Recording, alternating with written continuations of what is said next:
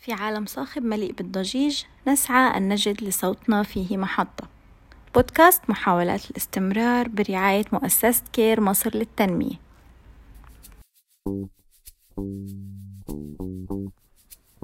لما عرضت علي فكرة تسجيل حلقات البودكاست تحمست كتير وحسيت إنه في مستقبل حلو ومميز مستنيني. لأني رح أقدر ناقش مواضيع مهمة ومتنوعة ومختلفة وعبر عن حالي وعن كتير نساء مثلي. والناس رح تقدر تسمعني بكل وقت وبأي مكان. وأحلى شي فيه إنه سهل إنك توصل له.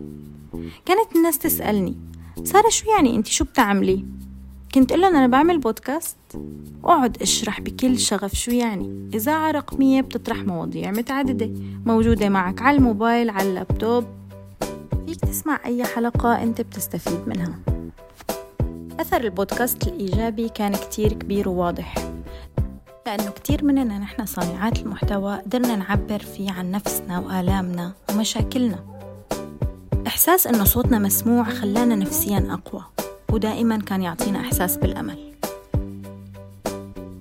البودكاست بدأ بالانتشار جدا الفترة الماضية وهو من المجالات الجديدة وبدأت الناس تشعر بأهميته. وأكيد السنوات القادمة رح يتوسع أكثر وأكثر ويصير من الثوابت لأنه بيقدم الخلاصة المفيدة بكل مجال وبيسمح لأي فكرة أنها تنطرح بشكل بسيط وسهل الفهم.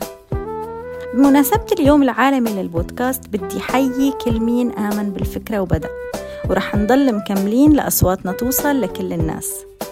سارة حجازي بودكاست ماما أونلاين. كل يوم لك صوت خاص. هل أنت مستعدة لنبدأ؟